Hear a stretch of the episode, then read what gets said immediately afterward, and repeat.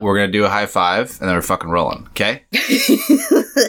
Fuck yeah! All right.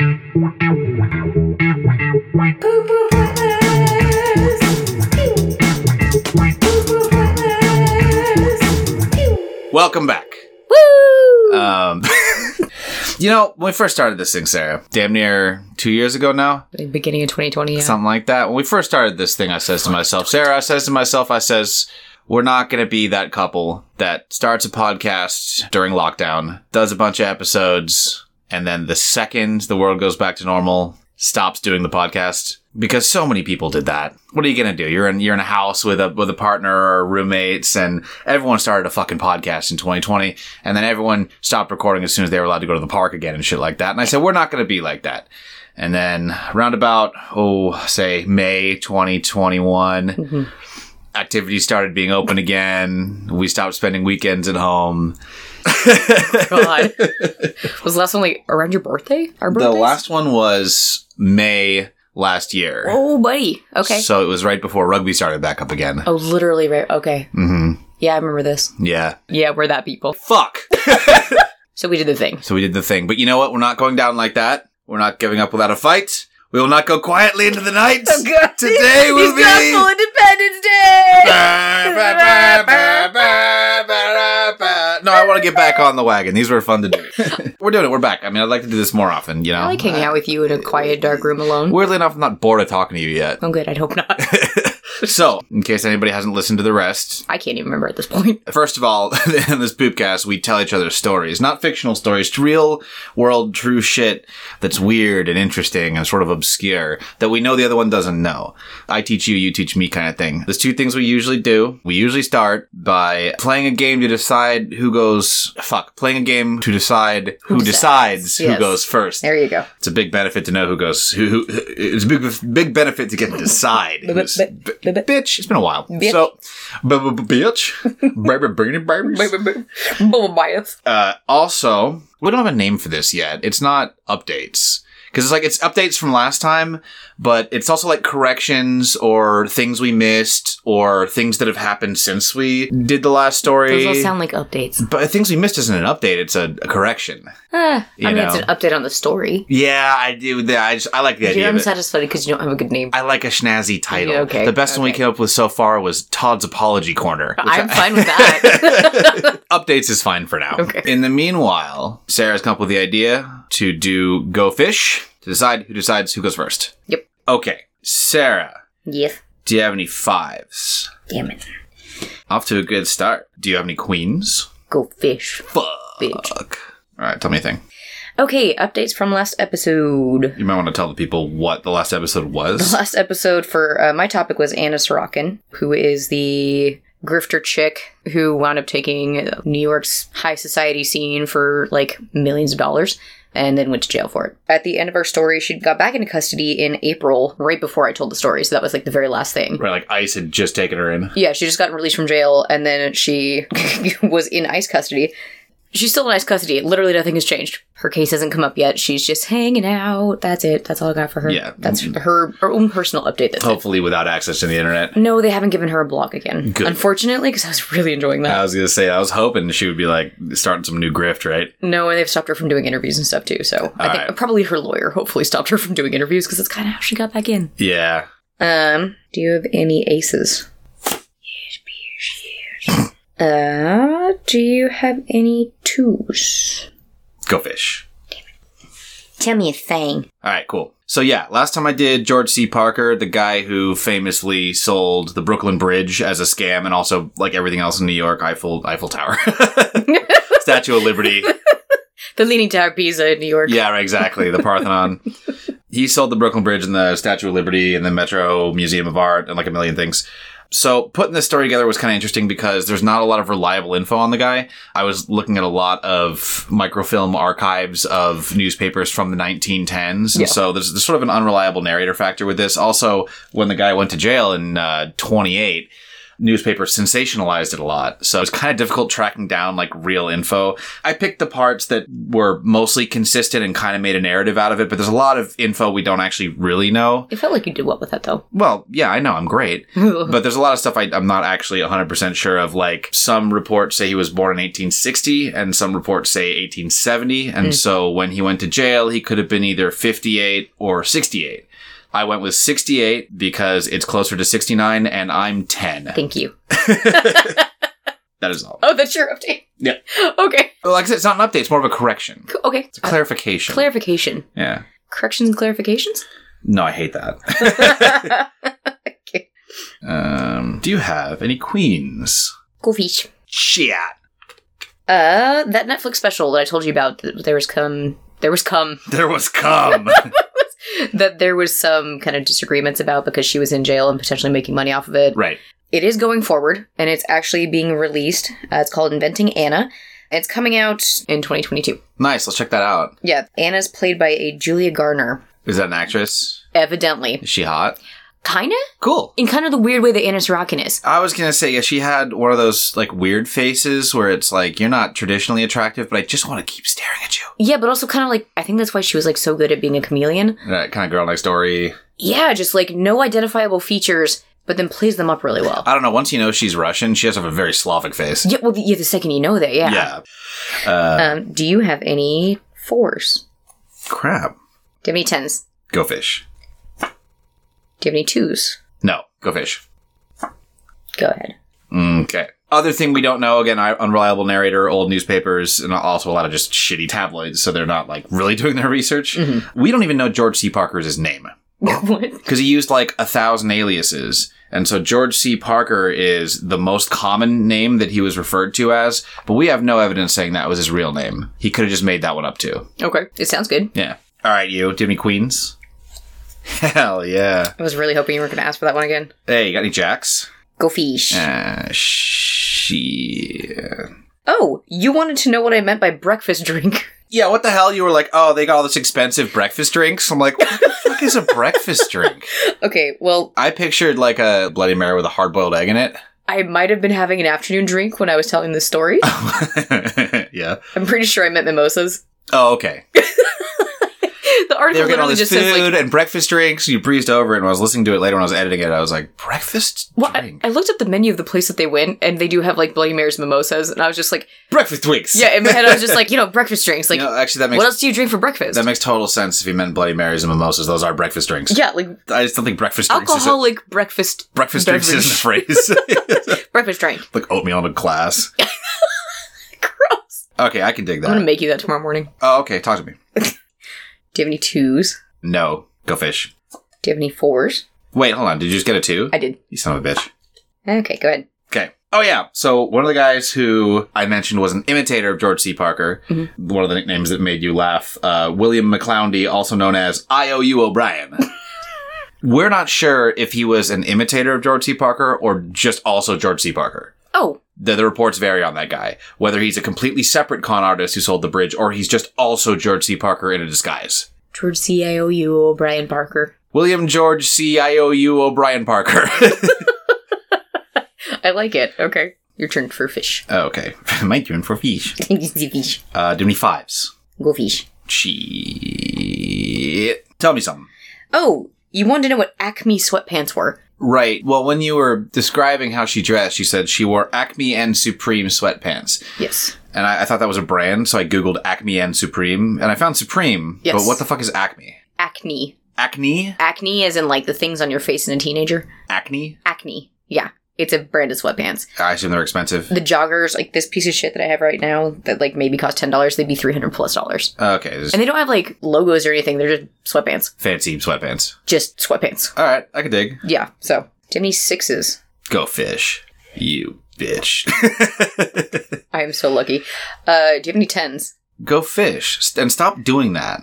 I'm not doing it on purpose. Go ahead. Okay. Oh yeah. Um, speaking of George C. Parker's aliases, there's one uh, I mentioned a few, but there's one I left off the list because I didn't know it. I found it later. You'll enjoy this one. He was also known as Smooth Wilfred. I'm imagining this dog, but like wearing a men's trench coat in like nice like aviator The sunglasses. toothpick in his mouth. Yeah, yeah. Smooth Almost like Wilfred. like a detective dog. Yeah. Like smooth Wilfred. I like it. Okay, go. Hey, you. Yo, Uh, did you got any kings? go fish. Yeah, tell me something now. Oh, I was very US centric. Not that I'm not always, because I grew up here and born and raised and haven't really traveled at all. Hmm. Hey, I took you to Canada.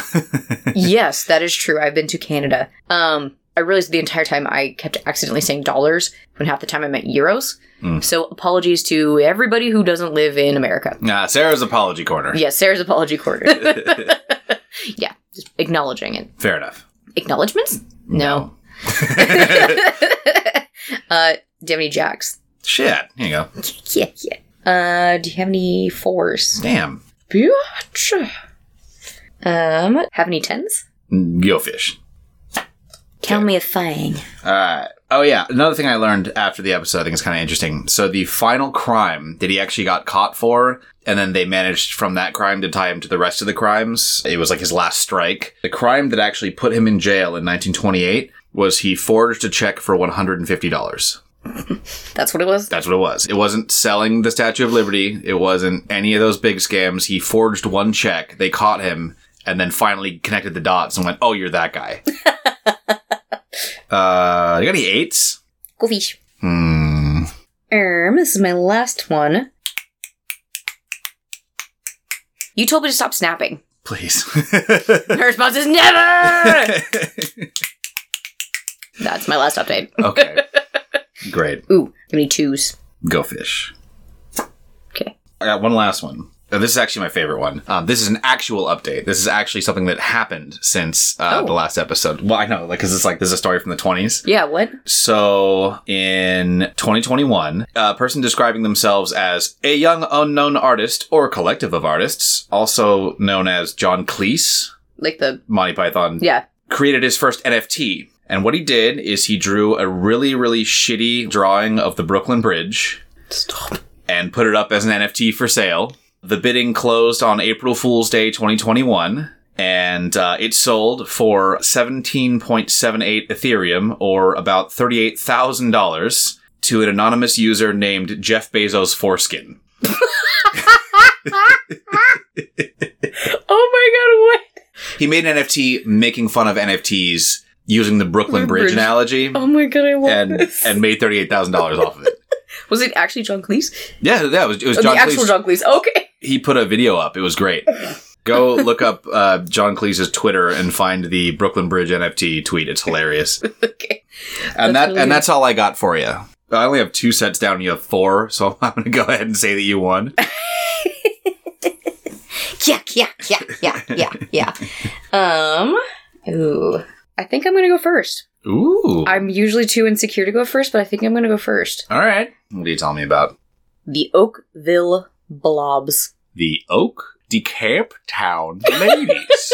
the Oakville Blobs. Blobs. Yeah, what? Yeah. I- Uh, okay. I know you're not from around here originally. Yeah. You're not a local. You're not a local yokel. Yeah, I've Um, only been here for 20 years now. But Okay, brag about it. But- Do you know where Oakville is? No, no idea. That's what I was gonna get. Hmm. Um, Oakville is a bit southwest of Olympia, okay. over in Grace Harbor County. It's a lot like Mineral, Washington, where we went for that wedding. Okay, it's rural as hell. Population, I think, as of 2010 was 684. Dope. They have like a couple diners, a single grocery. Oh, I kind of love that. I love. Yeah. I love me a small town. Actually, we should go through there. Sure. Um, Why not? if we're going to the coast, we drive right through it. All right, great. They had blobs. They had blobs, yes. Um, originally a booming lumber town, as most towns in Washington were. Yeah, they have a grocery store, a couple diners, nothing too crazy. Until August 7th, 1994. Ah! Well, it's 3 o'clock in the morning. Officer David Lacey is on patrol. He's got a civilian in the seat, probably his bro, Hmm. because that's kind of what you do in the middle of You nowhere. Arrest your cousin. Well, you're an officer in the middle of nowhere. You're like, hey, bud, I got to patrol the five streets around here. Do you want to drive around with me at three o'clock in the morning? And he's like, yeah, bro, I'll be right there. So he's doing Oh, I that. thought you meant he'd arrested a guy. I mean, you just had a dude. With no, we had a bro in the front seat. Why not? Civilian. Yeah, yeah, just yeah. just hanging out with him. Yeah. So it starts raining. August, Washington. None of this is surprising, right? No. Although I was a little annoyed because every single story I read about this, people were like, "Oh, it rains 275 days out of the year in Oakville, Washington." I'm like, "It's south of Olympia. it rains maybe 150 days out of the year here. So I looked it up 157 days a year. Oh yeah. There's precipitation. Ah yes, yes, yes. So, I mean, don't tell anybody it doesn't actually rain that much here. No, 'cause it's actually kind of nice here. Then but- they'll move here But if you don't, yeah, don't tell them that, or they'll get a job at fucking Microsoft and, and clog up our bus system again. Ex- again. don't move to Washington. Yeah, it's horrible. Blah, it's always raining. Yes. So 3 a.m. Yeah. August 7th, 1994. It's raining in Oakville, Washington. Oakville, Washington. Not southern at all. It's a coastal city. Population 638. Exactly. so it's raining, You s- You said it's raining like 16 times. Yeah. Okay. but it's not rain. It's goop. It's goop It's goop. coming from the skies. Goop coming from the skies. A bizarre gelatinous substance starts coming from the skies. What color was it? See through, Okay, so just like KY jelly. basically, Ugh. but not just jelly blobs. Mm. They come down. Kind of looks like hail. A lot of people thought they were hail. Okay. Smashes into a surface Uh, and kind of extends a little bit into a blob. Yeah. Officer Lacey is freaked out. All of a Yeah, sudden, he can't yeah. see. yeah. He turns his windshield wipers on. It's like goop, goop, goop. So he pulls over into a gas station. You can't see shit through the goop. Mm. And because he's a genius slash an officer of the law, he puts some gloves on for safety and doesn't just touch the random substance. Smart. I probably would. Like, ah, goop. Yeah. so he tries to wipe it off. This is featured in an episode, an old, old episode of Unsolved Mysteries, original with Robert Stack. yeah. Tonight on Unsolved Shit. exactly. So a quote from Robert Stack that I loved during this episode Officer Lacey pulled into a gas station to degoo his windshield. He's a degoo. he said degoo. I like it. I almost lost my shit. Per Officer Lacey, we turned our windshield wipers on, and it just started smearing to the point where we could almost not see. We both looked at each other, and we said, gee, this ain't right. I don't know why they're southern. You, you know what? Roll with it. Yeah. I like it. We're out in the middle of nowhere, basically, and where did this come from? The substance was very mushy, almost like if you had jello in your hand. You know, you could pretty much squish it through your fingers. How is that spelled? Squish? Oh. oh, okay. I thought you meant he wrote. S S Q R Q K K. Z, Z, Z, Z, Z, Z, Z. Mm. Oh my gosh. We knew it wasn't something we would normally see because we'd never experienced it before. We had some bells go off in our heads. What? I know that that sentence made me laugh too. Alright. We had some bells go off in our heads that said, basically, this isn't right. This isn't normal. Because usually goo doesn't end up It's on your usually windshield. not raining goo. yeah, exactly. Yeah. Of course, other residents in the area start going outside in the morning after the goo rain is done. And they look around and they're like, oh, it's hailed. And all of a sudden they look at the hail and they're like, this isn't hail. This is squishy. They get stuck around. It's stuck around. Just goo. So there's a couple of residents who uh, one of them started at I think either a diner or a grocery, Yeah. one of the four places there. One Um, of those options. yeah, exactly. you know, starts at like four or five a.m. Usually when you start opening up shop before people come in. Uh, and she actually noticed the rain outside where she was working. Her name is Sunny Barclift, and she's going to show up a lot. And she said the rain looked thick, and she thought it was due to a distortion in the glass. That She's got EMT experience, but the way that she talks in a lot of interviews, I feel like she's kind of a true crime nerd. Very much like, oh, I believe this and this due to this. She's that kind of character. Right. She came home to her mom, also lives in Oakville. Dottie Hearn, so Sunny and Dottie. Oh, Sunny and Dotty. Yeah, these these names are freaking adorable. So she goes to visit her mom. Mom said, "Hey, I saw something weird. I think it's hail." Sunny's like, "Please don't touch that." Of course, she decides to touch it. She picks it up, starts squishing it between her fingers, smelling it. So Sunny has some EMT training, as I said, and she's like, "Probably should put some gloves on." So her and her brother put some gloves on, Good idea. and they start collecting samples. Again, I think she's a true crime nerd. Yeah, totally. I'm just calling it. like, Egon, they slimed me. Great. Save some for me.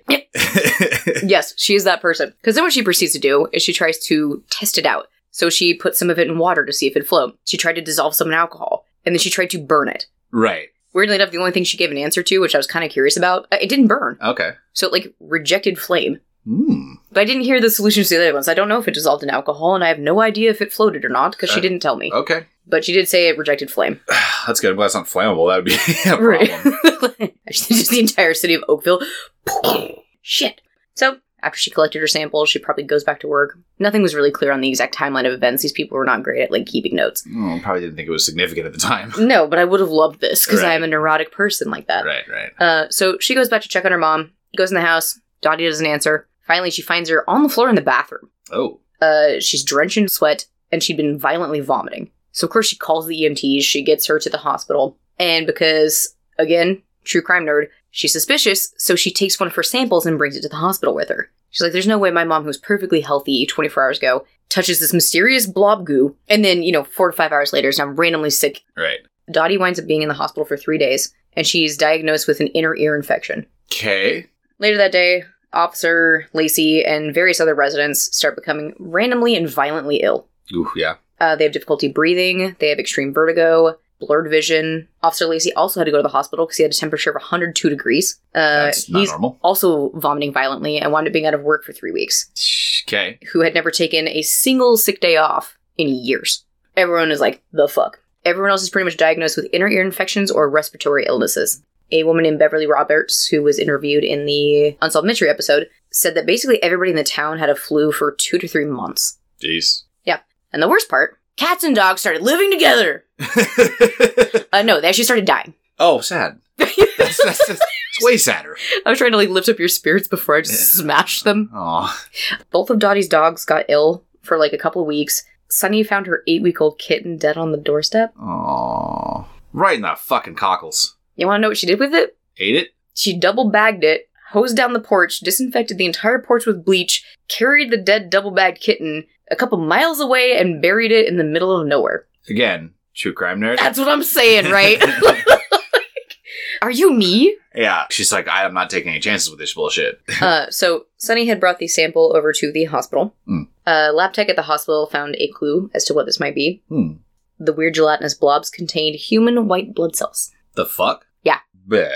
Yep. Okay. That- Strange gelatinous blobs coming from the sky that contain human, white cells. white blood cells. Yep. Why'd it make everybody sick though? I And why'd they come from the sky? What the fuck? Why are human blood cells goops coming from the sky? Also, why is goop from the guy in I general? don't Like know. that's Oh, Sounds like Oakville need Jesus. And not just that one time, too. So there's the first day that caused the whole hubbub on the 7th. These random blobs rained down six times over a three week period. Weird. So just three weeks randomly, it's just like, I'm a blob everywhere. I didn't actually write that down. I came up with that all by myself. nice. That's good. Thanks, yeah. Um, so, of course, like any smart people, they decide to finally send this shit to the Washington Department of Health. Thank you. Yeah. Department of Health does an analysis, and they don't release it publicly, ever. Oh, great. Weirdly enough, at some point during these three weeks, Officer Lacey was called out for a suspicious vehicle. He drives up, finds two people in hazmat suits, collecting what seems to be samples of the blobs. Fucking Men in Black. Fucking FBI, In- CIA. Fucking men in hazmat suits. yeah, they're being experimented on. Ooh. Yeah, he rolls up, they collect all their shit, and leave at a freaking high speed out of there. He gets a license plate, runs a license plate. It's a federal car. Ah, those fuckers. I knew they were up to something. hmm Local health authorities do not say shit about this the entire time. So the entire three weeks, all these people are like, the fuck is going on? The the health department had the sample and weren't reporting anything back. Nothing. Ooh. Well, they called the feds. Yeah, we assume. I assume. Well, luckily, this was also featured on an episode of Monsters and Mysteries in America. Mm. I'd never heard this show. It's very much like a Discovery ID channel Right, right. featuring local legends and people who are like, I saw the Sasquatch snakeback and monster of Issaquah. Mothman, yeah. Ex- yeah, Did you say snakeback muff monster? I said snakeback monster of Issaquah. Okay. Uh, the snakeback muff monster or something. something. I, think that's exactly what you said. I think we need to start a comic. okay. Anywho, the Monsters and Mysteries in America had an episode on this, and they actually submitted a request for the report, and they actually obtained it. Oh.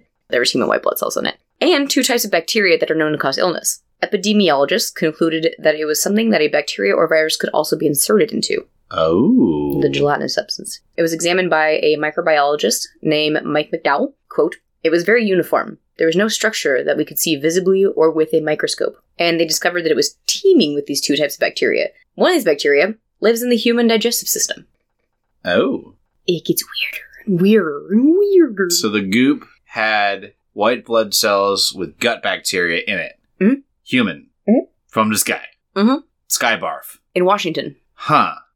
So, theories. Theories. Airplane waste. Yeah, yeah. Well, blue ice and stuff does happen. I Okay, so you know what guess. airplane waste Yeah, is. yeah, yeah, Yeah. yeah, yeah. For those who don't know, frozen sewage material that is leaked mid flight from usually commercial aircrafts. Yeah, it's not supposed to be leaked, but if there's a leak in the There you go. There you go. Yeah. You're taking my notes right out of me. I Yeah, even no. had it italicized, not legally allowed to dump waste mid flight, but leaks happen. The rumor that you can just dump poo and pee out of a plane mid flight is completely. Obviously, you can't just rain piss and shit on people, but frequently there'll be a leak in the system just because it's a friggin' mechanical device, and then it'll accumulate on the outside of the airplane and freeze, and that's known as blue ice because usually they use uh, blue sanitary liquid in those things. To identify, And then if it gets big enough, it'll snap off the plane in flight and fall and thaw on the way down. So there are lots of news stories of people just hanging out in their backyard and then just getting like showered in shit out of nowhere. yeah. Well, at that point, it's not really shit. It's been kind of like also digested by the chemicals. Right, Yeah. right, right. It's it's sanitized poop, but it's usually not like transparent gelatinous blobs. It's a theory, but And I it'd don't be, know a, if it'd I be a, buy a it. lump, not Yeah. hundreds of thousands of random blobs. Or if it melted on the way down, it would be like a brief sprinkle of liquid. It wouldn't be Yeah. gelatinous. There's also some discrepancy amongst witnesses as to the size of the blobs. Mm. Some say like smaller than a half a grain of rice, and some are like it was about the size of like a softball. Right.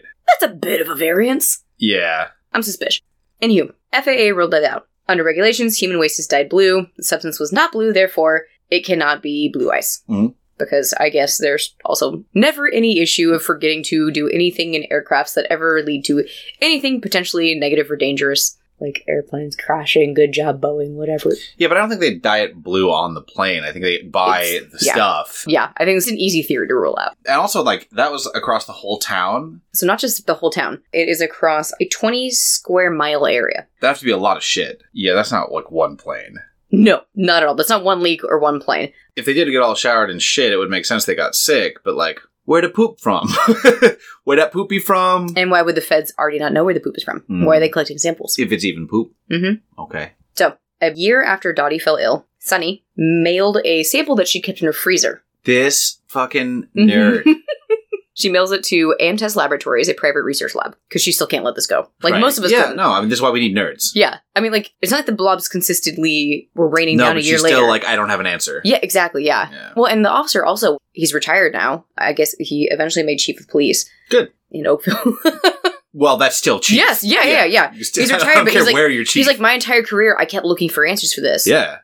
So a year later, a guy named Tim Davis, microbiologist, believed he found a eukaryotic cell in there, which is basically a cell that has a definable nucleus and is found present in most animals. Okay. So it was alive. Okay. New theory after all this information. The Navy was conducting live bombing runs about 10 20 miles off the coast. All right. The bombs are sending up jellyfish into the air. Get out of here. Yep, I'm not even kidding. This is an Okay. actual theory. okay, like they blew up the ocean, a bunch of jellyfish got like liquefied or at least broken up into chunks, shot into the air, and then rained down. On specifically Oakville, Ah, six times in three weeks. I get. I mean, it's feasible. It has rained fish before.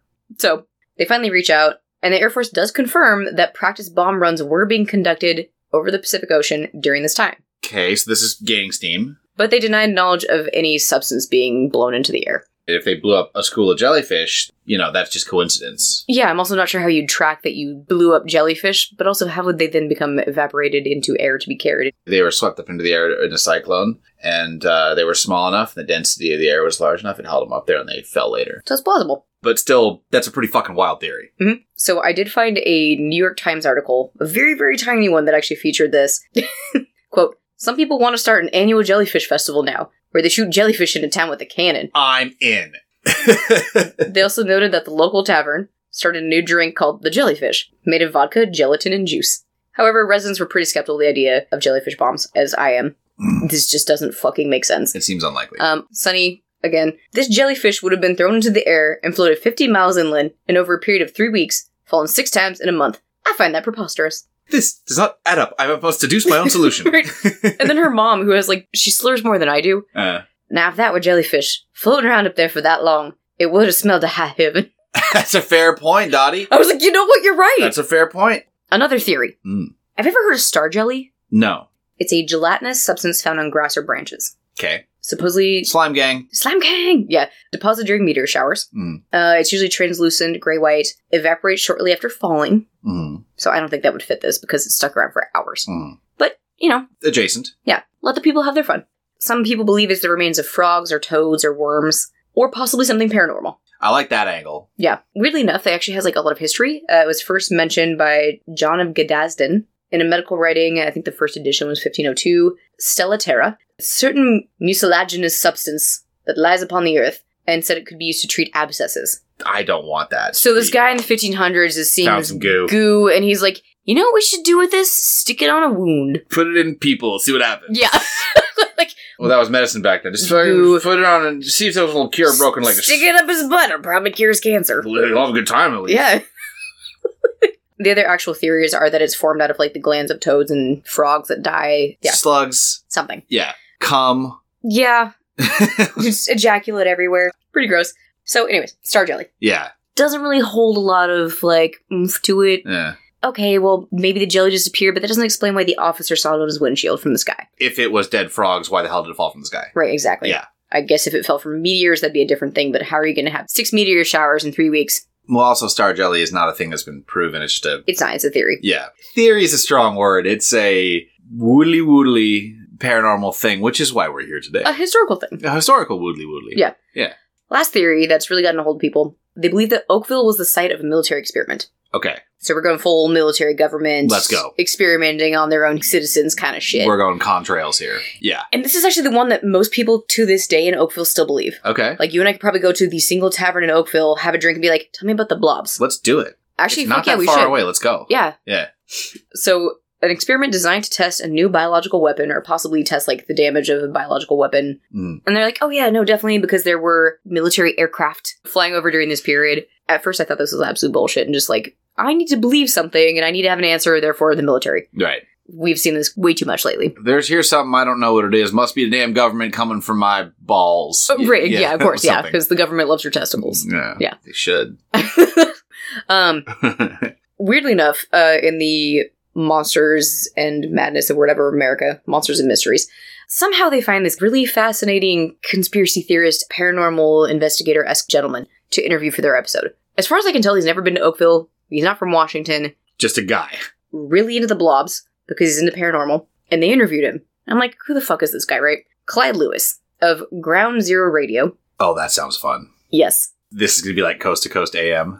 His biography starts with Clyde Lewis is a powerful voice in parapolitical and paranormal news and commentary. Parapolitical. I've never heard that word before. I'm gonna leave it alone. yeah, same. Some of his credentials. He's been published in UFO Magazine and Unknown Magazine. Ooh.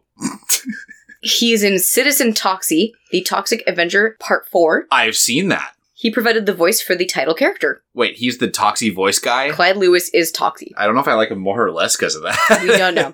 Currently, he's working with a lawyer and private eye Galen Cook Wait, well, I bet she's neither of those things. on the investigation of the latest suspect in the DB Cooper case. it's also local, hell yeah. Yeah, named Wolfgang Gossett. He's a one-time associate of Clyde Lewis's. Obviously, you always suspect your one-time associates of Right, being right, DB right, Cooper. I know who DB Cooper Of course, was. right. He stole my lawnmower. Yeah, so he's currently working with somebody on the new DB It's Cooper kind of case. fucking awesome. I like this guy. All right, so what's Yeah. his theory? He's a hoot. His theory about the Oakville, Washington blobs is that the U.S. Army was testing the effect of a bio attack Mm. on the city. They're like, okay, well, in case a bio attack does happen, let's rain these blobs that could contain a virus. Maybe it doesn't. See how far it spreads. See what happens. See what the local emotions are. Maybe it was a minor virus to see if it worked. see what the effect would be. Right. Yeah. If this ever did happen on US soil, let's test on these like 650 people that don't Oh. mean a lot and wouldn't talk a lot. Yeah, so, I mean, if it's a carrier of bacteria. and they did say it could carry something. Uh, but it was only carrying like gut bacteria, so people got sick, you know, same as you get, you know, if you drink contaminated water. Mhm. But it might have been a minor test for a delivery system for something more insidious. yes. And his entire backup for that is that the US Army supposedly sprayed cadmium sulfide over St. Louis, Missouri in the 50s as a test. I thought it was bullshit, and I was like, this guy's crazy. Mm. Then I Googled it. Yeah, He's not. I, yeah, I've heard of this. Operation LAC, large area coverage. They dispersed microscopic zinc cadmium sulfide particles over much of the United States and Canada in order to test dispersal patterns and the geographic range of chemical or biological weapons during biowarfare yeah, to see what the effects were. this is kind of famous. The listeners may not know this, but um, yeah, during the Cold War, the U.S. government did a lot of testing on U.S. civilians all over the country without telling them a damn thing. Hmm? Yeah, well, it's not like there are any other provable things where we test drugs or anything on our own citizens or Canadian citizens to see what the effects are. We've never done that before. don't know what you're talking Uh, about. yeah, no, nothing at all. So I'd say that is the one that actually holds the most. You know, it is compelling. It is, right? That does sound likely. What the fuck else would it be? Jellyfish. the jellyfish one's really amusing, and the I fact like that they that one. named a drink after it is pretty fucking fantastic. Anyways, to this day, they still have no fucking clue what happened. We still don't know what the Oakville blobs are, and people in Oakville and a lot of Olympia all know about this. Like this is a local kind of legend. Yeah. Yeah, that, that's the Oakville blobs. Weird, dude. Goo. sky goo. Yeah. Sky goo with poo bacteria. Sky poo. sky poo. Pook. Goop. Sky goop. Scoop. Reading it, I was like, oh, goop. Blob. It's a lot of fun words to say to yourself. Gelatinous. Yeah, That's Fun. The, the Oakville blobs. I'd never heard of that. That's Yeah. very weird. Yeah. Mm. so, you ready? mm-hmm. I'm going to tell you about giant rock. Singular. Giant rock. So, giant rock is a giant rock. The end. Episode over. Before we get started, uh, I should mention that this story was prompted by a listener of the show. we have Um, listeners. we do have a few, and uh, that listener is my mom. oh. Peg McClure, uh, check out Peg McClure LLC on Redbubble and uh, pegsportfolio.com. And she's very supportive and sent in this wildly fascinating story. And uh, here's to Peg. Pig. Okay, we're going to go on a little journey here, all right? Ready? We're going to go on a little flight across the sands to the middle of the Mojave Desert. Hmm. This is about uh, three hours east of Los Angeles, about four hours south of Las Vegas, not on any major highway. So you have to go out of your way to find this thing. And it's a big ass rock. Is it giant? It's giant. Okay. but uh, it's not really notable to just have big ass rocks out there. So this area of the world is right near Joshua Tree National Mhm. Park, which is, you know, world famous for these big rock formations. Picture like the Vasquez rocks from Star Trek. Yeah. It's that kind of landscape. It's mostly just this really sandy yellow dirt, a few little desert shrubs here and there. But then every once in a while, there's this big, weird looking rock formation. That's this whole landscape. So it's not super weird for there to be a big rock there. What's special about Giant Rock is that it is the largest freestanding boulder in the world. Freestanding meaning it's not like part of a pile of boulders or on a mountain or anything. It's just this big round rock out there just sitting on the dirt. Okay. Uh, Where would it come from? It's a natural formation. Presumably, it rolled down from one of the hills around the area and just landed out there. Mhm. Nobody's really postulating that it itself is supernatural. It's just a weird giant boulder just sitting out there, kind of looking funny. It's, it's strange. It is 100 feet tall. Jesus. It covers 5,800 square feet and it's estimated to weigh about 25,000 tons. It's, It's, just- still called a rock at that size? it's a boulder, Okay. egg shaped. It's a giant rock. Presumed to be a natural formation, so uh, it being there is not so very important to this story. What's important is it's got this very strange history involving a bunch of kind of interesting characters and also possibly aliens. I was hoping that's where you're going. with Yeah. this. Okay. We're going, little green man. You're not gonna tickle me with those fingers. Okay, so the rock's been around since before human history uh, for hundreds, presumably thousands of years. It was a sacred place for the Native American tribes of the area. There's three or four kind of dotted around the area. And according to folklore, tribal elders would gather there to have meetings and ceremonies. Not the rest of the tribe, mind you. They would actually mandate that they stay a mile away from the rock. Only the VIPs could step foot around the rock because it held power, according to their, you know, various native religions. They didn't call it giant rock, though. They called it Great Stone. that's so much better. Big fucker. Giant pebble. well, so it's just kind of nice that the European settlers didn't then name it something else stupid. They kind of carried the same name down. It's just Yeah. called Giant Rock. Okay. So we're going to flash forward to the 1930s. Because unfortunately, by then, the 1930s, the Native American population in the area had been pretty much wiped out by disease mostly. As far as I can tell, they weren't forcibly driven out of the area because it's so remote. It wasn't like something that the white man wanted They didn't want the land in the first place. you know, but the various epidemics kind of swept through there, and so the Native American population was pretty much gone. So the rock had been basically forgotten until this dude called Frank Kritzer. And Frank Kritzer is a sort of a mysterious, enigmatic character. Uh, we know stuff about his life mostly through hearsay. He told his stories to people and they repeated it. Um, there's not a lot of records on him. We do know that he was born in 1888 in Germany, and he served as a seaman. My inner twelve year old can't. I'm sorry. Yeah, I knew that was going to happen too. I apologize. Damn it. he served as a seaman in the uh, German Navy. And then once he got out, he moved to America and became an American citizen. And he worked on commercial fishing vessels and then also served as a merchant marine. An American seaman? Kind of, yeah. I know. Uh, merchant marines are U.S. citizens conscripted to serve the military. So they run supplies and stuff, but they're not actually in the military. Um, so he served, you know, like that for years. But uh, he had to retire because he got a lung problem, which was exacerbated by moisture. So you can't really be a sailor anymore. Not quite. Well, so you know what's he going to do? Turn lemons Move to into, the desert. turn lemons into lemonade. He becomes a gold prospector oh, okay. because it's all in environments completely devoid of moisture. He can do this work, Mhm. and so he learns all about prospecting and like how to dynamite stuff and where to dig for He's a gold. Perspective, perspective. He's a prospective prospector. No, no. Apparently, he became quite good at it. I mean, Okay. that was his career. uh, So So he he actually made money off found gold. I mean, at least a little bit of money. And uh, so while he's out prospecting in the California desert, he rediscovers giant rock. it. Oh, Most likely, nobody had laid eyes on this thing in years. There's no roads leading there. The closest paved road is like 30 miles away. Nobody goes out there. So he finds it while prospecting and becomes immediately fascinated with giant rock because it's this weird giant giant rock. that only he knows about. So he sets up camp there and lives there for a while while he's prospecting the surrounding hills until one day he gets the idea that what he wants to do is build a house under the rock. Like dig under it, or like kind of in the eaves of the egg. Under. Okay.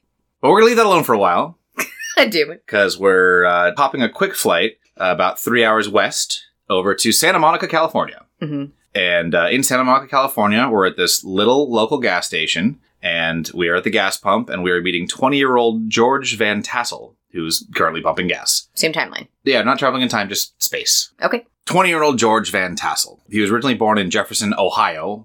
It's a small town about an hour east of Cleveland. Hmm. Raised in a, a sort of average middle class family, yada yada, normal childhood, small town. But he was always fascinated with airplanes. And so when he graduated high school, he got a job as a mechanic at a small airport in the Cleveland area and uh, worked there on planes servicing them. Also got his pilot's license That's when he was w- pretty young, like a teenager. He ended up in Santa Monica at this gas station because it was owned by his uncle, needed some help running the garage, knew the kid was good with the plane engines, and so George went out to visit, ended up staying and working at the garage. So one day, they're out there doing garage mechanic stuff, and this weird dude pulls up in a 1917 Essex. Essex isn't around anymore, Mhm. but picture a boxy, like 1910s, 1920s car, like a Model T Yeah. yeah. pulls up with one of those things, just banging and thumping around. Guy steps out, and it's Frank Kritzer. Okay. He has zero money. This is the middle of the Depression. Yeah. He happens to be in town doing some work, probably selling the gold he prospected, and his car is breaking down and making all kinds of noise, and he asks them to fix it for free if they can. He happens to pull into the right garage because George Van Tassel and his uncle, they know it's the middle of the Depression. They've actually got a pretty lucrative business because people pay for parking for one of the buildings across the street, so they actually have plenty of money. They're doing okay. And they say, you know what? Sure, dude. Yeah, we'll come inside. We'll take a look at the car at least. And so while they're looking at the car, they get to talking to this guy and they find his story fascinating. He's telling them about the rock he found and he's telling them about his gold prospecting. And he was planning to build a house under the rock and he's already started work on it. They just both described him as kind of this manic, mad genius type guy. So what he said to them was, you know, when he saw the rock, the first thing he thought of was a tortoise shell. Hmm. You know, even though it's a rounded rock, he thought of a turtle shell and how protective it is. And he went, wow, it'd be great to live under a giant protective rock. What's safer than living under a giant immovable rock? And so they love this guy. And they're like, yeah, we'll totally fix your car because you can get back out there and build that boulder. Yeah. Go dig underground, you crazy little Fucking mole. fucking do it. Like, yeah. and so, yes, they fix his car and they don't bill him. They, in fact, give him 30 bucks and Aw. a big box of food and send him back on his way to go build his house. And they kept in touch. And about a year later, they went out to visit him because it's only three hours. They were like, let's go check this out. And they go out there and they see the giant rock and they go, holy shit, this big ass rock. And he's actively dynamiting under the rock to clear out some space to have a home under there. And important to note about Frank Kritzer, he didn't ask to do this. He did not get any permits. It was technically federal land, not like a national park, but you know, you have to ask the government and get Yeah. a certification. He didn't ask for that shit. He just went out there, found a rock in the desert, and started building this house. I assume this wasn't as closely monitored as other things, especially on the West Coast at that point in time. It's 1930. Yeah. Nobody except Frank Kritzer, George Van Tassel, and his uncle had seen Yeah. this rock in 100 years. Nobody goes out there. Yeah, no, he's fine. nice part about the West Coast at that point in time is like you do whatever you want. Well, there's also a thing called squatters' rights. yes. Where so if you go out there and you find it and you claim it and nobody else is using it, you do have a certain set of rights to Mhm. it. The government could theoretically take it theoretically. Theoretically. Theoretically. Theoretically. the government could have I see you looking at these titties. I mean, you can't miss them. so the government could theoretically come along and try to steal it from him. He would have the right to say, no, it's mine. I found it, which Mhm. is technically true. I mean, this is the early 1900s, and so there's still just land people haven't found yet, Mhm. like this rock. So Anywho's, George and his uncle come visit him. and Go, wow, this guy's cool. And they hang out with him. They really like the guy. He's built this little camp around there, and he's building this crazy house. And like, cool. All right, well, good to meet you. And they fuck off back to Santa Monica. Wish him well. Stay in touch via letter or whatever. Just imagine, like, you're building a house under a giant egg. Hmm. How many things could you possibly have to write about? I've started gaining weight under the rock. Me and this gecko are best friends. I've named him Douglas. Douglas the gecko. I found more rock today. Pretty Exactly. I've gained 10 inches. Not wish. yeah, All right, so Frank Kritzer. Over the next few years, he continued this house project because it takes a while because the Mhm. floor out there is just hard granite. But he managed to build himself a 400 square foot home directly under the rock. he made it. He did it. No shit. Okay. Yeah, they blasted and blasted and blasted and dug it out, and he built up a 400 square foot home. So not huge, Oh, but still, it's that's not legit. if for one guy, that's enough to live. It turned out to be a really genius idea. Like I said, this guy's a mad genius because it's the fucking Mojave Desert. So at its coldest, it gets well below freezing. Like Mhm. at its hottest, it gets well above 100 He's degrees. under a rock. The rock acts as a natural insulator. Mhm. So during the night when it's cold, it gets really, really fucking cold. So during the day, it's hot out there, but this giant rock above you is still really, really fucking cold. Same thing when it's hot. During the winter, the sun hits it, the entire rock slowly heats up, and it takes all night to cool back down. That's why reptiles are always around rocks in the desert. Yeah, exactly. So because of that phenomena, the house never got colder than 55 degrees, never got hotter than 80 degrees. It could be 130 outside, it'd be 80 degrees. It could be 20 degrees below freezing, it'd be 55 inside. I want to live like him. There's obviously no running water out there, right? So he engineered himself his own rainwater collection system that would collect rain on the stone, channel it down into his tanks, and so he'd always have fresh rainwater to use in the house Smart. he engineered a ventilation system because obviously if you close the door there's no outlets you'll suffocate so he engineered his own ventilation system around the rock and the other thing he realized once he'd sort of got this house set up down there is that the surrounding scenery is natural granite desert floor it is perfectly flat once you scrape the vegetation and the sand off the top so he decided to build an airport That's a good way to make money. Yep. So he got the same 1917 Essex piece of shit car and he put a big slab of iron behind it, weighted it down with rocks, and just dragged it across the floor of the desert until it was perfectly smooth.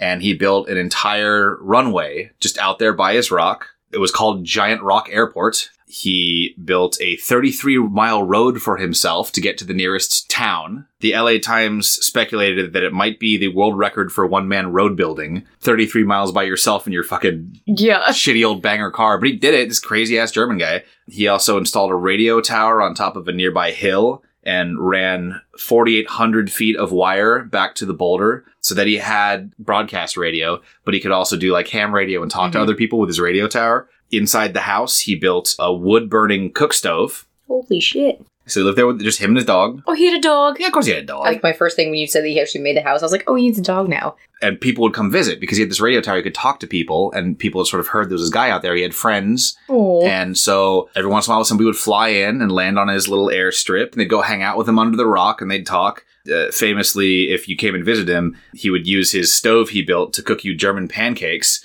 and serve them to you on the table while your legs were propped up on his boxes of dynamite. oh my god. We get the dynamite in the house. yeah, we're also gonna keep it outside. Yeah, I guess. So yeah. just dynamite in the house. Yeah. He lived there and he'd do his prospecting in the hills around him, but also he would do strange experiments because uh, he was sort of a mad genius type, right? Did uh, lots of chemical experiments. He had lots of time to his hands while he was in his weird little rock house. I did lots of chemical experiments in my early 20s too. Mm, Yeah, right. Well, this guy, this guy is in like his 40s by now. So uh, he wrote a book called Glass Age in 1936. Unfortunately, now lost. Nobody has a copy of this anymore, but those who read it said that he had discovered chemically how to invent most modern plastics, like the kind we use today, Tupperware, all that stuff. He had figured out the chemical compounds for those in 1936 in his rock house just by doing strange math and playing around with stuff he sent a manuscript in to be typed up and it was lost, but everybody who read it was like, no, this guy was a genius. So one of the things he claimed he found is a series of glass lined tunnels under the rock and in the desert around. Tunnels, uh, presumably large enough for a man to walk down. So somebody inserted a glass tube into stone. I didn't say smooth, Oh. like rough caves, but the walls, instead of being rock, were glass. Oh. Okay. So I mean, you could do that by heating rock. Theoretically, right, but what would do that? So Lasers. maybe, Oh, okay. maybe Come in. Tell me. Unfortunately, on July 25th, 1942, the law finally came after him. So here's the problem. Uh, we're in World War II now. Mhm. We started before that, but now we're in the midst of World War II, and all of a sudden the authorities are hearing about a mysterious German guy Oh no.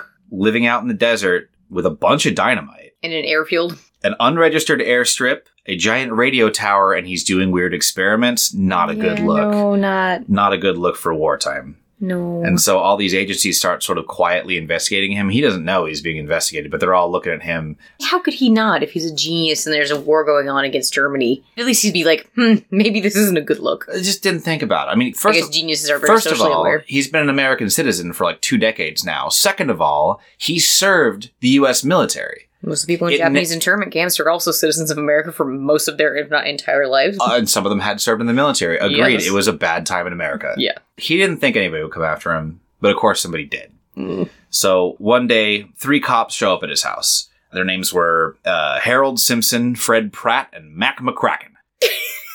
Some of these names you find. It's just their names. I don't know. So uh, these aren't feds; these are local police. And according to them, they were there because he hadn't registered for the draft, and he was required to register for the draft. Keep in mind, he was 52 at the time when the draft started. Uh, 50 was the cutoff, and then they'd raised it to 55. So he had not gone in and registered after they'd raised the age. So these cops had to go out and basically bring him in and force him to register. At least that's what the cops said was the reason for going out there. Many others have speculated they're hauling him in because all these people are interested in this German guy doing experiments. They were there to arrest him, interrogate him, that kind of thing. But according to the cops, it was just the draft card thing. Anyways, so the cops show up and they say, All right, there, Frank, uh, you got to come in station. We got to register you for the draft. It's the law. Frank says, I don't want to go. This is my home. I'm not going to go to war at 52. Like, no, I'm going to stay here. And they say, We have to bring you in. You have to come with us. And he goes, Okay let me just go inside and grab my coat. So he walks into his house, slams the door, barricades it, and refuses to come out. So what the fuck are the cops gonna do, right? It's under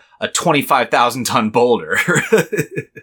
well, so the thing that happens next varies depending on who you ask. According to uh, friends and those who knew him in town, the cops decided to gas him out. So there's a window over by the door, and they decide to throw a tear gas grenade through the window to try and flush him out with the gas. Problem being, the tear gas grenade lands on the dynamite. Mm. Now, the authorities' official line is that he refused to come out and he was yelling at the cops and said, You'll never take me alive. If you're going to take me, I'm taking you with me. That's what the cops say. We don't actually know what led to what happened, but what happened was a fucking massive explosion. All the dynamite he had stored up in there went off at once. The rock survived. The rock didn't move. It's 25,000 pounds. What did happen is Officer Simpson, who was standing near the entrance, he got thrown 80 feet through the air over the head of Officer Pratt and landed behind him. Over his head? Yeah, whoop. One of Frank Kritzer's vertebrae shot out of the underside of the rock like a bullet and actually went fully through Officer McCracken's body. Whoa! All three officers survived with serious injuries, but they all survived.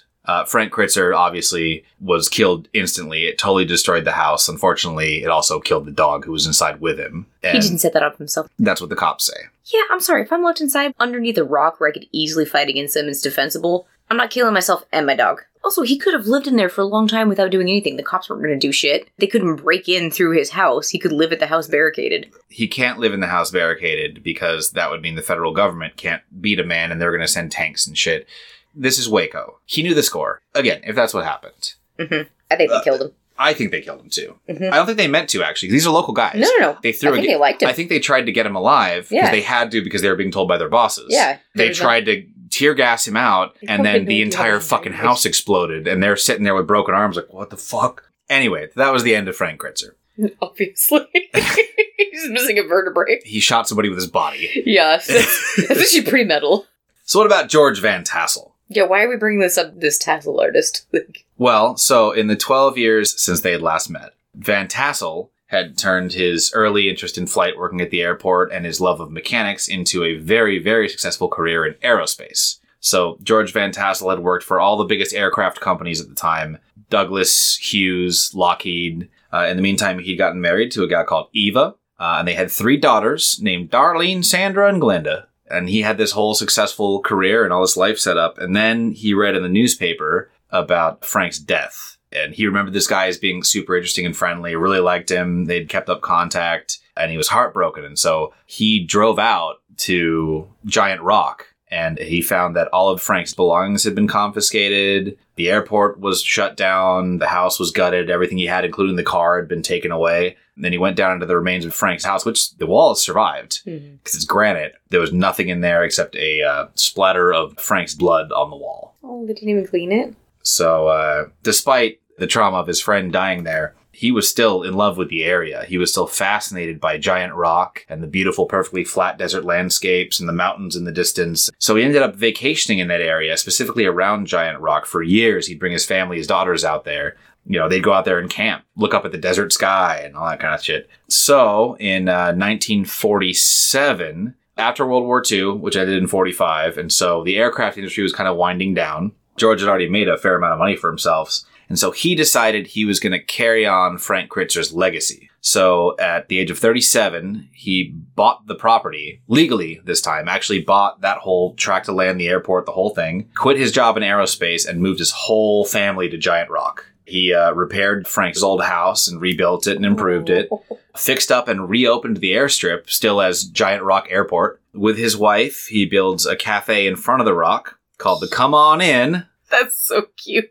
which uh, became a local favorite because of his wife Eva's hamburgers and particularly famous spiced apple pie. Ooh, okay. And so it became a sort of local stopping ground, especially if you're a pilot and you need to stop somewhere like between Vegas and LA. You'd fly in, you'd stop at the Giant Rock airstrip, look at the giant fucking rock, hang out and talk to George Van Tassel, who was a genius in his own right and had all these crazy ideas, and go eat some of Eva's pie at the Come On In. And yeah, and so he basically just rejuvenated what uh, Fritzer was trying to build. Um, Kritzer. Kritzer. Fritza. Fritzer and Gassel. I like Castle. Yeah. He also discovers and continues uh, Frank Kritzer's old scientific research. Into the weird caves. Mhm. Okay, I was gonna say, like, don't leave me hanging about those because I'm gonna get weirdly annoyed. There are only two men in the world who have seen these glass tunnels Frank Kritzer and George Van Tassel. But George Van Tassel claimed that he did some digging and rediscovered this network of glass tunnels under the ground under this whole area. He also, because he was sort of into alternative thought, starts doing meditations under the rock. So you- just, you know, middle of the night, just quiet, do these really intense meditations directly underneath the stone, this object of power in the local area. And in 1952, he starts getting strange telepathic transmissions from aliens. What? Through the rock or just in general? Well, theoretically, I should It was get. like I'm going magnified to go by the ahead and rock. say theoretically for everything I'm going to say after this. obviously. Uh, I'm just going to state it as fact. It's it's woo woo. Yeah, yeah. He starts getting telepathic transmissions from aliens because the network of glass tunnels under the ground function as a giant receiver with the rock as a focal point. And so if you sit under the rock and you open your mind, you can receive these telepathic transmissions from creatures beyond the stars. Okay. Motherfucking aliens! So- Aliens! okay, so yeah, he would do these meditations under the rock, and thanks to the power of the glass tunnels, he would start getting transmissions. Telepathically, uh, the word he coined was radioned directly into your head. So the thing with radioning is that they're not just like vague telepathic statements, not just sort of uh, emotions or abstract thoughts. These are like letters. You will get a clear transmission, like paragraphs of spoken word, but all through your brain, dude. Spoken word poetry going through your brain. So when he was getting one of these communications, he would be speaking the words that were coming to him. And there's audio tape of this happening, of him saying these things. And so these were written down, and they are full on hello, my name is. We are from this. Here's what we're going to do. Here's what's going to happen. We hope to hear from you soon. That kind of thing. So uh, he learned a bunch about this alien race that was communicating with him, right? They're from either a planet or a section of the galaxy, not really clear, called Sheri. He learned about their government structure. He learned all about their sciences. They sent him information about how their ships work, how their The 12 different pies technology they works, offer. all the pies, their philosophy, their religion. I really hope this is like a second grade assignment on this alien planet, and they're just all like, find your favorite, like, remote alien individual to write to. And they're just all like, hello, Hello, Earth. My cat turned five today, Mr. George. I look to meeting you one day, Van Tassel. How are your children? I love you. Goodbye. this is Van Clerkendolk. Do you want to know some of their names? I really do. Uh, he spoke to Letbun, Elkar, Totalman, Latimarx, Loctopar, my good man Loctopar. He spoke to Cletarch, and like dozens, hundreds more. He would get these letters, uh, and and he would respond to them telepathically, and they would write back and forth. And so he was the voice of the whole human race. And they Unless were- the Native Americans were also speaking to them. That's why only the wise ones were allowed near it. Possibly. The only people who were smart enough to find this thing and use it were, you know, Native Americans who gathered around that rock, this crazy German guy, Kritzer, Mhm. and then finally George Van Tassel. By the way, how do I make something that can, like, repel water and make food taste good? Here's the recipe for plastic. Exactly. How the hell did Kritzer know and be able to do all the things that he did? Right? Well, George Van Tassel's about to do some shit.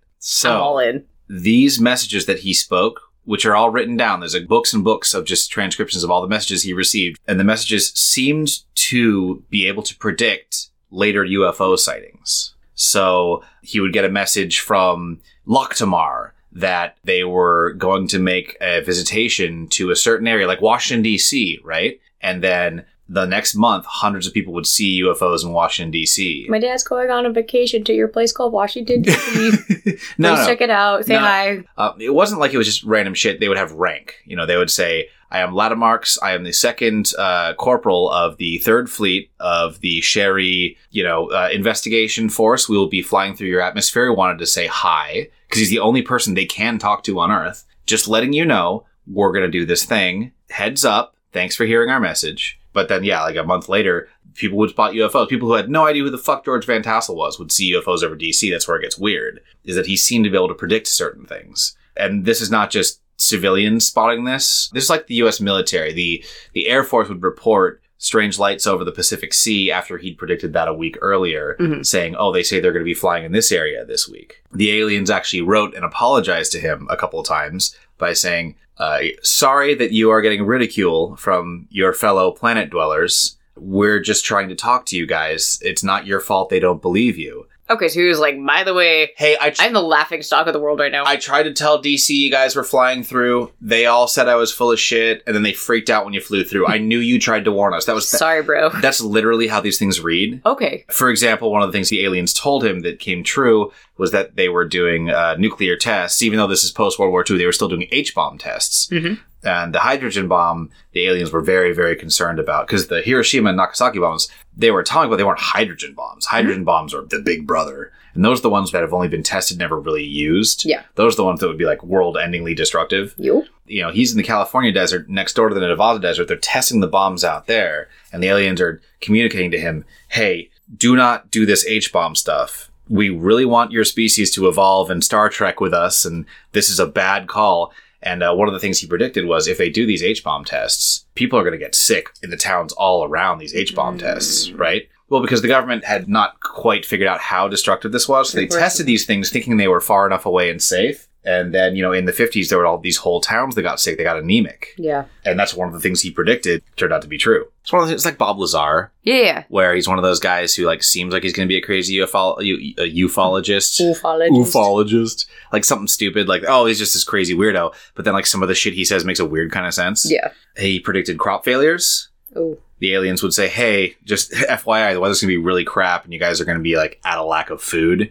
And then the next year there'd be like a really dry season, shitty crops. Um, predicted earthquakes. You know, there's gonna be a great shakedown in this part of the world. He would speak that from the alien plackle plackle. So, uh, one of the most important communications he ever got was on July 18th, 1952, when he was contacted by Ashtar.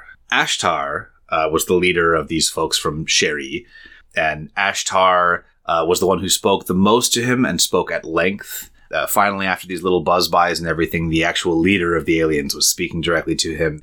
And Ashtar communicated the intention of the aliens, what they wanted from humans. The basic Cliff's notes are that they came in peace, they wanted to learn about us, but they criticized a lot of parts of our society, particularly the use of the uh, hydrogen bomb. I mean, we do too. Yeah, Eh, Right, exactly. And that they weren't ready to make themselves completely known. They were ready to just show up at DC because we were still sort of uncivilized enough, but they would talk through George. So because of this, he started attracting followers, groupies. Oh yeah. Um, especially, you know, this is the early 50s, the height of sort of flying saucer Oh, God, mania. yeah, yeah. It's also sort of the beginning of the Cultural Revolution. People are starting to like want to get out of Beaver Cleaverville and go do something weird. Mhm. And so all of these people who had sort of read his writings and heard reports about this guy speaking to aliens under a rock in the desert, they started coming out. And so yeah, he had, you know, dozens of people kind of hanging out, helping him out, probably smoking weed and having a good time in the desert. And then, you know, UFO enthusiasts started to come out and visit him. Local townspeople started to come out and visit George and listen to his meditations.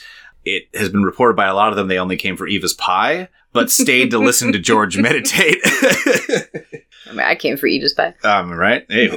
That's the thing. Every single report of this era says like George was a fascinating guy. It was weird that his predictions kept coming true, and then also that pie was so damn good. so he started having these gatherings of people coming to listen to his meditations, and he would sometimes predict the aliens want to make themselves known to us. They're gonna come through tonight, and they would all go out there under the desert night sky and hang out, and sure enough, lights would appear and fly by. You see there? There it is. They told me, you know, Commander Lexithor communicated to me that his squadron of five ships would do a flyby tonight to let us know they're there, and then five lights would appear and fly by and disappear. This guy was also extremely intelligent. Nah, ah, ah, ah, ah, ah. we're not being negative Nancy's here. Okay. Okay, we're being positive Pete's. I am a positive Pete. Yes, he could have faked it, but where's the fun in that? In 1953, George Van Tassel started the annual Giant Rock Spacecraft Convention. And oh man, does this look like a fucking blast. I've seen pictures of this. So he built this uh, big old wooden stage in front of Giant Rock. So he could go up, and him and other ufologists would go and make these speeches about UFOs and alien technology and visions they'd received in front of these crowds of adoring UFO nerds. There's a great series of photos uh, from Life magazine 1957 of them going out and just taking photos of one of these events. Because, you know, it's the 50s still, so we're talking 50s fashion Mm-hmm. um, little old 50s ladies with big UFO hats on, UFO t shirts for sale, 50 cents, and like, you know, just all kinds of like homemade crafts and costumes, and all these like weird loners coming together in the desert, the early UFO nuts. And I guess it was like live music, and uh, sometimes stunt pilots would perform, and all these ufologists would get together around Giant Rock and have this big sort of like nerd Burning Man. And this was a yearly thing. It became very famous. One of the first big UFO conventions was Giant Rock Spacecraft Convention. So yada yada yada. That's sort of where this all uh, gestated from. But the point I wanted to get to, the actual thing I think is the most interesting about this, is that George Van Tassel built the Integratron.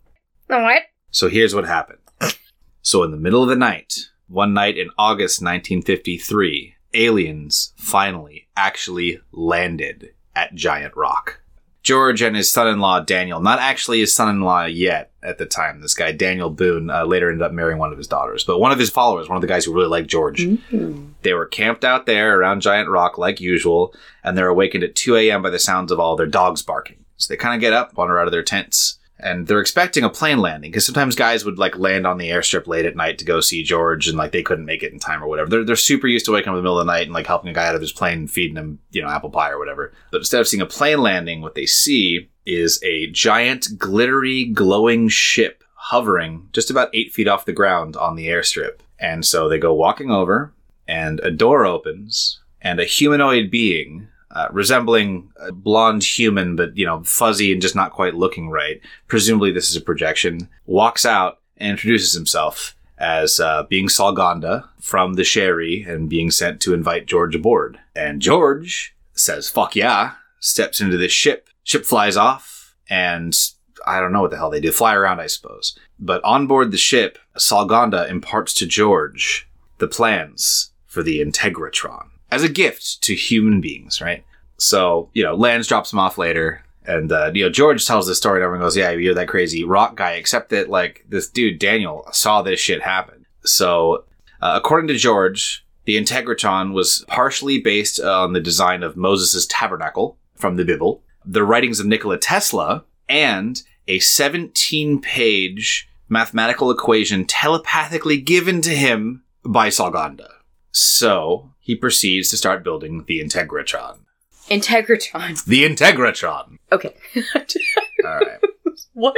if you're going to ask, what is it? I'm about to tell you. No, I was just say one. It's really polite that they actually landed on the airspace. They, he built the space not just for planes, I would imagine. in No, I, sand, just, I think right? it's very sweet of them not to land on like oh this random other flat piece of desert, which Right, they right. could have they could land anywhere. No, but they're like that's- specifically they're like no, I'm going to land on what you built. you built the airstrip. Very We're gonna land respectful. on the airstrip. So good for them. For well, being these are respectful. friendly aliens. These aren't spoopy aliens. These are legit. friendly aliens the whole They- you time. don't think- yeah, no, I- I love and love and wanted joy to- and sparkly. But also, do they have this 17 page math equation and it hasn't been checked out? no, he never wrote it down. Of course it's in not. His head. Okay. It's only in George Van Tassel's head. Of course. So, based on the telepathic equations, only in his own head, 17 and- pages of it. and the Bible, And Nikola Tesla. and Nikola Tesla. Okay. He broke ground on the Integratron in 1954, uh, about three miles south of where Giant Rock was. The Integratron is a two story tall white dome. It's painted a blinding white, like perfect white, so it's actually kind of hard to look at in the sun. With dozens of these antennae poking out from the side, these rounded metal antennae with red tips, and there's a whole ring of them around the outside. So the thing actually does kind of resemble a UFO itself. It was built using only fiberglass and wood. There is not a single nail or screw in the structure. It is entirely built by gluing pieces of wood together, leaning them against each other, and interlocking them. So there are no fasteners. There's no brackets. Interlocking wood is actually pretty sturdy if you do it right. Exactly, because the uh, the beams need to be arced in to make the dome. Mhm. There is a one ton concrete cap at the top holding all the beams together. Smart. It's a pretty you know out there thing, and the thing is, it worked. It came And together it's smart enough to. it's structurally Enacted. sound. He Okay. built the thing and it works. Fun fact all of the wood beams used to build this were uh, shipped in from Washington State. it's our trees. Lumber! Yeah. They might have come from Oakville. That lumber might well have come from Oakville, dog. We don't even know. Don't even know. So, the entire building is lined with a spiral of thousands of feet of copper wire, starting at the core of the building and then spiraling out from the center and up through the walls and all through the dome, essentially creating a giant electromagnet. Okay. in the basement below the superstructure were a whole bunch of electronic equipment wired up to the copper wires. We're talking about panels of blinky lights. Think like 50s computer technology was wired up to this building. Just full Star Trek set. No idea what it did. People saw it and reported it. Only George Van Tassel truly knew what it did. But the idea was that this entire building would concentrate and amplify the Earth's natural magnetic force. Based on the designs of Nikola Tesla, they would uh, run sparks of electricity through this thing. The outside antenna would spin around the building. The building wouldn't spin, but the outside antenna would spin in a circle, you know, much as an electromagnetic motor does. And the goal of the thing was it was a time machine. A three story tall Nikola Tesla alien electromagnetic motherfucking time machine. Okay. it was a electromagnetic health rejuvenating time machine where if you entered the structure and walked around it a certain way while it was powered up and the antenna were spinning while the electricity was moving through and it was channeling the earth's magnetic energy and the forces of alien power and the forces of nikola tesla's massive mastery over electromagnetism Cures your erectile dysfunction? Yes. It was a health rejuvenating machine that would undo the effects of aging on your body. Okay. That was the gift. It's the fountain of youth. It's the fountain of youth, but like based in science with this massive formula behind it and all this technology. And like I said, George Van Tassel was a genius guy. He was an aerospace engineer and he understood this science and he actually built this thing and it worked in that the structure held and was incredibly solid. Every mathematician who's looked at this, every electrician who's looked at the formulas that he came up with says this kind of checks out. It does generate energy. It does generate energy. It theoretically would have done something. We're not sure. But the idea was you could go in there, walk there once in a circle, and come out. It wouldn't make you literally younger. You wouldn't walk out a fucking five year old, but it would undo cellular damage. It Mhm. would make your dick work again. If you had glaucoma, it would undo the crap in your eyes. You would walk out and be healthier. You'd be the age you were, but healthier. It would regenerate your cells. Mhm. It was a biological turn back time machine. Mhm. The gift of the Shari people. Because It'd be George- a great gift if it worked. yeah, right. So they started building this thing. It took time. This took years and years and years and years. Obviously, this is a big structure. They don't have government money. All their people are volunteers, but they have these plans from George. So they're working on this basically the entire time. I'm talking about George and his followers and these things. They're working on building this massive project. It took a very, very long time. Uh, interestingly enough, if they took magnetometers to measure magnetic force to this thing, they did actually spike. So it was doing something. A lot of this stuff, somebody goes, oh, well, this is my health curing crazy device I invented. It's a stick painted blue. It's not going to do shit. This thing actually did have some scientific magnetic principles to it. We're just not sure what it did. So, anyways, while they're building this crazy thing, he founded a not a religion, but a nonprofit using the religious tax exemption More power to you. called the Ministry of Universal Wisdom Okay. and an associated college, the College of Universal Wisdom. And he began mass mailing out these teachings, these ideas of his. Well, here are the aliens. Here's Ashtar and the Shari people. There's all kinds of crazy shit. Like I said, I got I got way too deep for a second. I had to kind of back off because there's way too much literature this guy pushed out, and it's all just I'm assuming you could also disappear into like his new religious or church or Yeah, no, college. this guy was prolific. He wrote all this crazy crap and sent it out, and it's very interesting, but I could only read so much before my brain melted. we got to center it Um, around the giant rock. Exactly. It's, this is about the rock and what happens around the rock. Dwayne's great. It's just Cliff's notes on the things that the Ministry of Universal Wisdom and the proceedings of the College of Universal Wisdom believed in. What was that?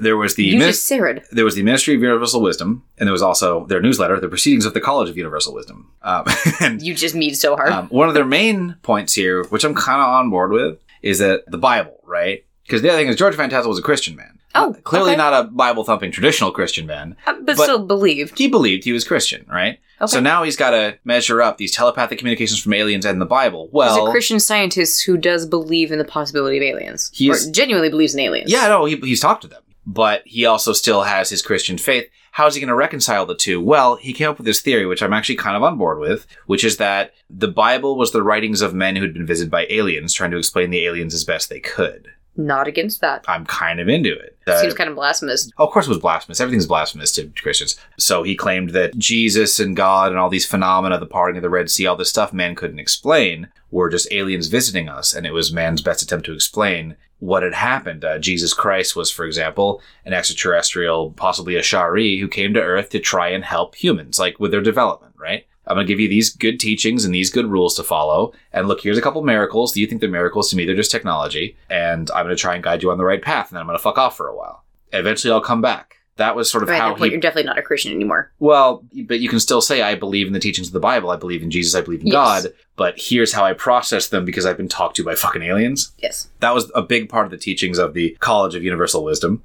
Uh, among the other ones, when we're getting a little more out there, he believed that a person can mentally tune into the frequency of another person by touching a single drop of their blood. He believed that one head of cabbage will mourn the death of another head of cabbage. He believed that clothes can be cleaned with sound waves, that certain breathing patterns can make a man levitate, that razors set beneath an inverted pyramid shape will never dull, and that if you put seven pyramids around the city of Los Angeles, it would eliminate smog. I was almost like I was like technically, if sound waves are powerful enough, you could genuinely Mhm. vibrate enough particles off and of the cloth. pyramid razor blade thing, I think they fucked with a bit, and it kind of sort of does work. or Yeah, I something? mean, don't and know. as, as a vegetable, if your root connected to another vegetable near Mm-hmm. you and you remove that root system, that root system would mourn the loss of nutrients. Not mourn in the way that we know it, but it would struggle without it. So I could see a cabbage missing a cabbage. the smog thing is what got you. I don't know. I don't think just and the stone. blood thing actually made sense. the blood thing makes some kind of sense, right? I, for, this well, guy might just be fucking with magic. We don't know. I was gonna say like I, It's adjacent. this guy reminds me a lot of like Christian witches. Yeah, the Theosophy people are also very into George Van Tassel. Interesting. Yeah. Okay. Uh, anyways, um, so he was a prolific author. He wrote dozens of books with really fun titles, like "I Wrote a Flying Saucer."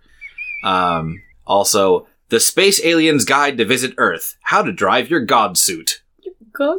Also, "The Space Bible: Basic Instructions Before Lending Your Energy." We are all actors on God's stage. We call the Earth. So he went full into God equals aliens. Well, he was always Christian, but he went way into Christianity and aliens are the same thing. Our Christian gods are just aliens. The thing is, uh, you know, as soon as we get into talking about his College of Wisdom and his Ministry of Wisdom, I get cult rumblings. I'm like, okay, he's starting a cult, yeah. which he very much did. He had lots and lots of followers. He had these big conventions. He spoke these very strange sort of prophecies from the stars. He could very easily have been one of these Jim Jones type Did he have a guys. job outside of all this?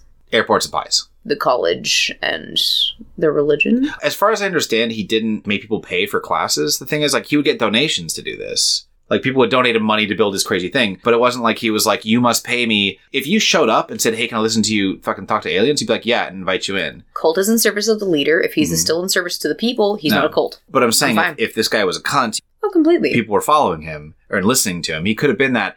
Um, the reason that he's not considered a cult leader is like nothing bad ever happened to these people because he genuinely believed this stuff. He was a nice guy. Apparently, he was super giving to all the people who followed him, all these sort of UFO nerds, and they were more than willing to go help him build his crazy dome because he was just sort of a kind guy. The local townspeople loved this guy because they'd go out, listen to his crazy alien shit, eat the pie, go home. And they're like, "What you building over there, George? Uh, dome. Uh, it's got a Fountain of Youth dome." They'd be like, "All right, go, George." You know, it was like nobody hated this guy. I can't find a single person who was like, "Fuck that guy." He was just this guy out there in the desert doing this. Um, so sad part. Um, in 1975, his wife Eva dies at age 70. Couldn't find why, possibly just old age. I don't know, but she she passed away. No more pies. Very sad.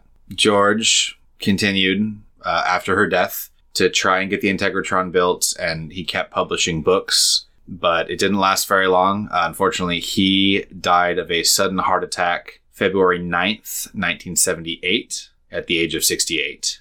Um, sad balls. So, uh, unfortunately, the Integratron, which was 90% done, was never completed because he was the main driving force behind this cult of personality sort of stuff, right?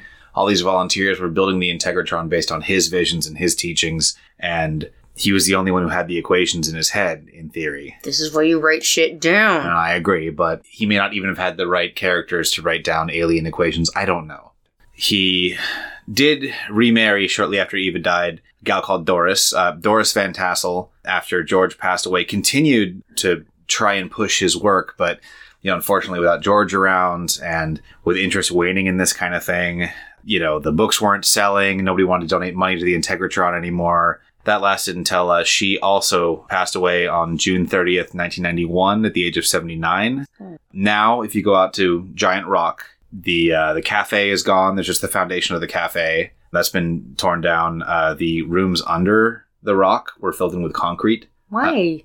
I don't know. It's on national land. They didn't want kids going down there fucking around. I don't Yeah. really know. So that's all kind of gone. That's all kind of faded away. So it's just sort of memories now. Also, in 2000, a giant rock spontaneously split in half. what? So it's not a complete boulder anymore. The entire rock, just by itself with no provocation, just split in half In 2000? in 2000. Interesting. I mean, you know, of course, you know, geologically, rocks just sort of split sometimes, but it's just sort of strange that happened. Like after the people who'd sort of made that their mecca for a while, it all kind of faded into the past. The rock literally fell apart on its own. What's that really fantastic book by Neil Gaiman about American gods? Yeah. When you said it split, that kind of reminded me of that thing where it's like when you stop believing in the forces, they lose power. So you stop believing in this creation, which m- may have been a Native American god, may have been a creature of the earth that ascended, may have been an alien that needed the power of our thought. The second it disappears from our thought, all of a sudden it cracks and dies. Yep. But that's not the end of the story. The Integratron sat uh, abandoned, uh, mostly fully constructed, but abandoned for decades since 1978 uh, when it was left unfinished. It passed through various owners' hands. Uh, Doris sold it off, and then Mhm. somebody else bought it, and people tried to renovate it, but it sort of sat sort of unused for a while until also in the year 2000, three sisters, the Carl sisters, who are very sort of woo woo, bought the Integratron structure and they completely renovated and restored it and fixed up all the holes and uh, of course they couldn't quite replicate all the computers in the basement and all that kind of thing but they bought and restored the structure repainted it and uh, you can go there now it's a tourist attraction and they do sound baths in there because the dome apparently in addition to all the sort of woo-woo ufo electromagnetism also has perfect acoustics Of course it does. so if you're in there and you sing or something like that, apparently it's magical. And so you can go there and you can get a meditative sound bath. They have uh, quartz crystal bowls positioned around the room, Mhm. which they'll ring out. That's still happening today. You can also uh, rent it for events. You know, if you're kind of out there and you want to have a strange event inside the Integratron, you absolutely can. I think there's a couple weddings. Also, uh, kind of random. The Arctic Monkeys recorded a song there in 2009 because they wanted to record a song inside the Integratron with the weird acoustics. They would. yeah, so they did. Okay. Also, Ashtar is still a thing. The leader of the Shari people, people still subscribe to the idea of Ashtar. Henry Zebrowski has mentioned Ashtar multiple times I was wondering why this sounded vaguely familiar. on his various podcasts because Ashtar and the Shari and that sort of contactee thing uh, that George Van Tassel started is still going like really strong in the ufology community. There's a massively complex lore built up around it based on reading George Van Tassel's books because he didn't just say, "Oh, this is a thing that's happening." He went through, as I said, all their government structure, politics, He's a world builder. philosophy. He Yeah. built this entire world, and people still follow it and say they're being contacted by Ashtar and Laramarx and I mean, people speak Elvish from Tolkien, so Well, yes, sure, but they truly believe that it's real. I agree. So Ashtar's still around. The Integratron is still around, and people uh, still have conventions around Giant Rock in the middle of the Oh. Mojave Desert. It's still a mecca for alien enthusiasts, spiritualists. Can we go? Yes, I really want to go. and that's Giant Rock. Holy shit! That's so cool. and to be perfectly clear, I don't believe in any of this. I know. shit. I mean, like I'm a pretty skeptical guy, but geez, that's a fascinating story. Even if you take out all of the like, woo woo.